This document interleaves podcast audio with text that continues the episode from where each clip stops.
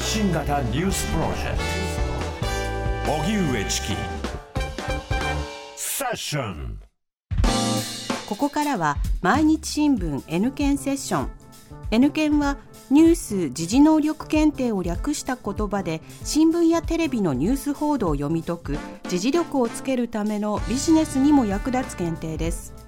毎週月曜のこの時間はそんなニュース・時事能力検定。N 検を目指す方に時事力をつけていただくため一つの時事問題に関するテーマを取り上げ解説とクイズでリスナーの皆さんと学んでいきます。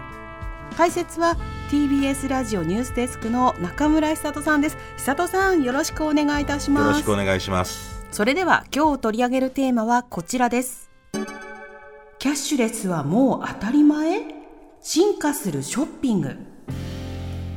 今日のテーマはお買い物です。先日スマートフォンの QR コードをかざして入店するだけでレジを通らずに買い物ができるスーパーマーケットが横浜市に誕生したと話題になりました。買い物のあり方が一昔前とはだいぶ変わっていますよね。今日はそんなお買い物について中村久人ニュースデスクと学びます。久人さん。はい。買い物キャッシュレスしてますほとんどキャッシュレスですねほとんどあ現金持ってないですか？もう現金がねあとね財布を忘れても困らないけど スマホを忘れると困るっていうタイプ。わかります。だからほらね電車に乗るのもはい。バスに乗るのにもピッ、パスモとかスイカとかで乗るでしょ？でそれから買い物コンビニで買い物をするときにもそのコンビニの決済のものを使ったりとか、あるいはねなんたらペイとかっていうのを使ったりとかするじゃないですか、だからもうほとんどキャッシュ使わない日の方が多いかもしれない。確かにね、突然こう現金のみでって言われるとおととととって困あったかなってしまっっていうね。たねそうそうそうそう。そ う本当進んでますけれども。そうですよね、ええまあ、あのその現金キャッシュを使わないキャッシュレス決済っていうのは本当広がってきてるんですけれども、はい。これ店員さんと現金のやり取りをしせずに短時間で支払い済むじゃないですか、いだからこの新型コロナ対策として、まあ、ここ数年で利用が本当に加速したという感じがするんですよね、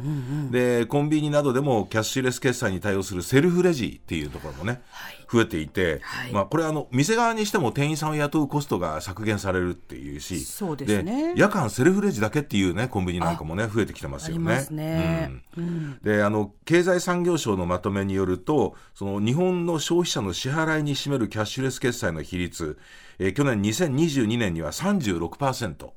だからまあ4割近くがえー現金使わないでキャッシュレスというようなことなんですね。はいで2011年の段階ではこれが14.1%だったんで、えーもうこの10年余りで倍増以上っていうかですね倍以上に増えてるということですよね。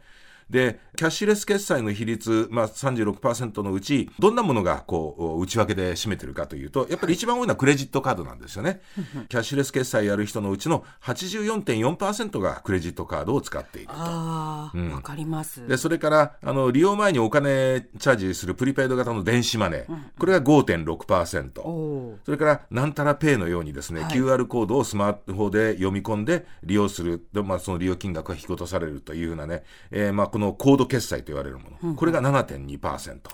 まあ、その他にもあの銀行口座から直接即時引き落とされるデビットなんていうのもあります。これも2.7%あるということなんですよね。ただだけどね、海外見ると、韓国とか中国とかってもうほとんどキャッシュレス化。ね、現金本当に見ないんそうでですすよよね。ねすごいかも海外はそうなんですよ。確かにあの、主要国のキャッシュレス決済比率、これは2020年段階なんですけども、はい見てみると、なんと韓国は93.6%がキャッシュレス決済。で、そうそう。で、中国は83%。えイギリス63.9%、アメリカ55.8%。もう日本のね、2022年のその2年前にこの段階ですから、日本まだ4割弱ですからね、まあ本当キャッシュレス化進んでるということなんですよねす。ごいですねあのもうどうしてかっていうと、日本はね、現金志向の人が多いっていうふうに言われてるんですよ。で、クレジットカードなどにそのネガティブなイメージを持つっていうね、本当にこれ信用できるのかなっていう確かね。にね、まあ、裏返して言えば、日本のお金、ね、っていうものにはものすごく信用価値があるっていうふうにも言えることはあるんですけれどもね。はいうん。で、まあ、あの、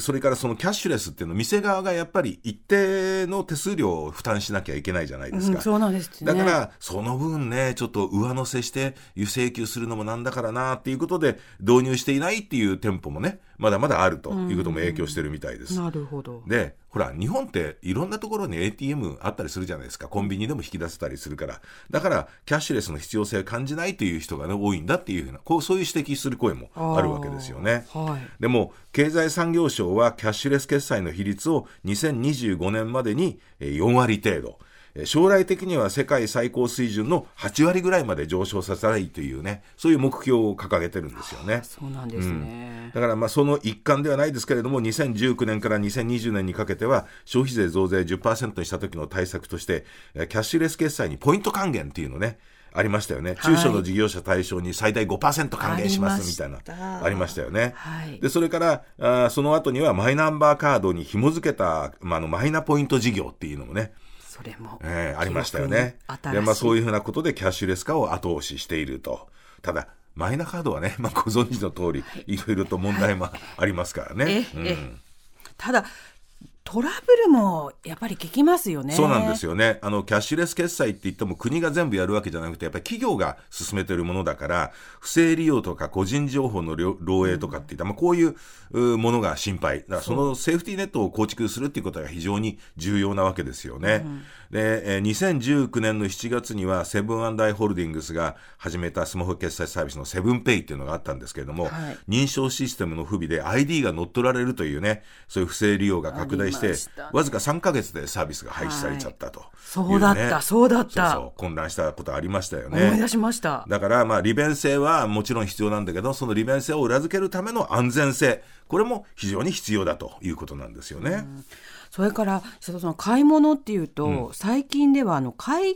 境に配慮した買い物、はいはい。あのそういう企業を選ぶ意図的に選ぶっていうことがねそう。ありますよね。広がってますよね。エシカル消費ってあいうんですそうだそうだ。そうだエシカル消費でした。これあの SDGs の17のゴールあるじゃないですか、はい。あの12番目の作る責任使う責任というところにも関係してくるものなんですね、はい。エシカル消費、で物とかサービスを買うときには地球環境とか人権などに配慮したものを積極積極的に選びましょう、で社会に貢献というそういうスタイルをエシカル消費というんですよね、まあ、エシカルっていうのは倫理的なとか道徳的なっていうそういう意味なんですよね、はいだから、例えばその地元で生産されたものを地元で消費する地産地消ですよね。これは物を運ぶとき、その作られたものを運ぶときに出される二酸化炭素を減らすわけですよね。地元でやってれば。おっしゃる通りだ。そうそう。はあのくバスとか、あバスやトラックとかで運ぶ必要ないわけですからね。はいうん。それから、途上国で作られたものを、その買い叩くんじゃなくて適正な値段で買いましょうというフェアトレード。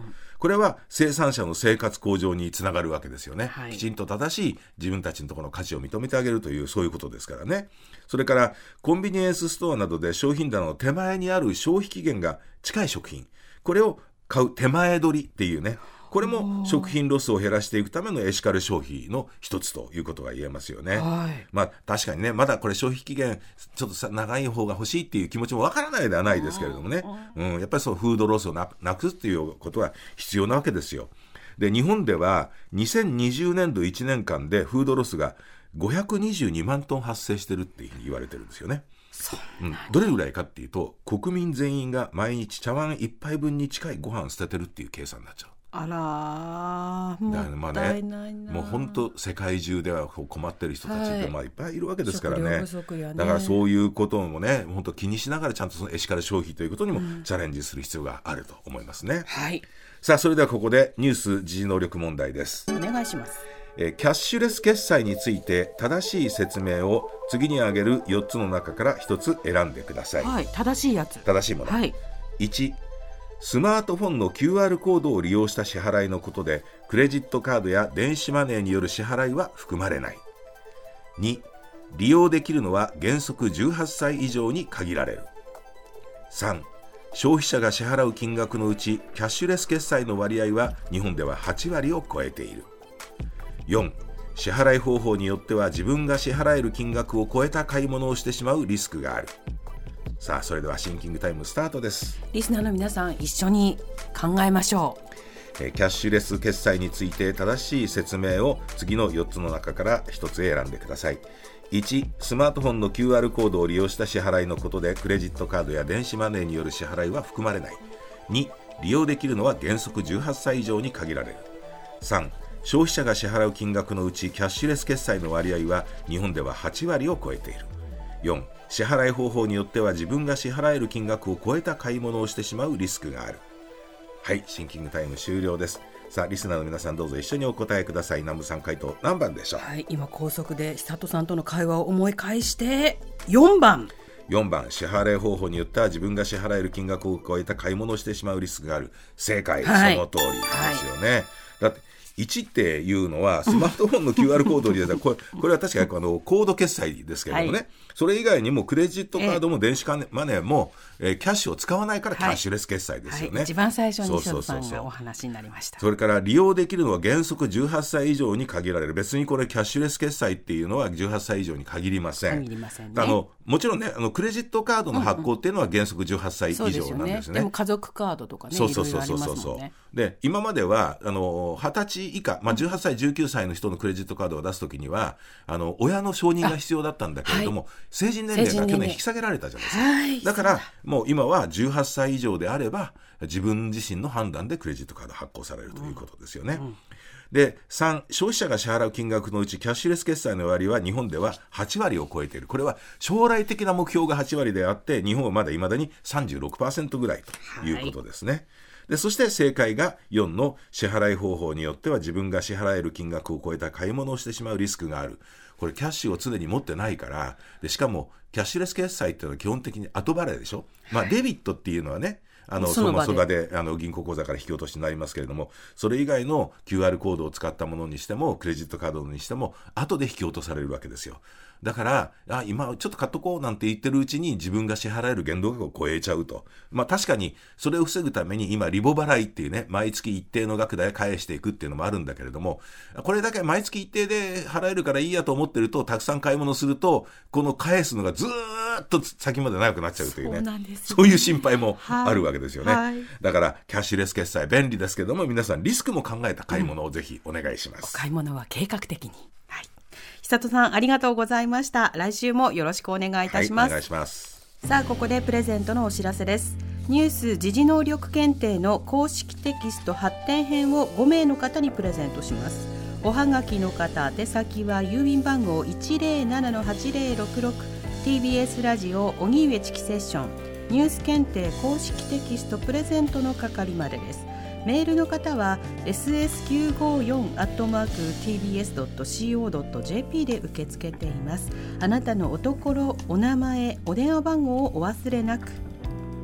ニュース時事能力検定は年3回実施しています。次回の検定は2024年1月21日日曜日に実施します。申し込み受付は11月13日月曜日からです。1月の検定はご自宅でインターネットを経由して受験する IBT 試験のみ実施します。詳細は公式サイトをご覧ください。毎日新聞 N 検セッションでした。Create a better future and new values with you.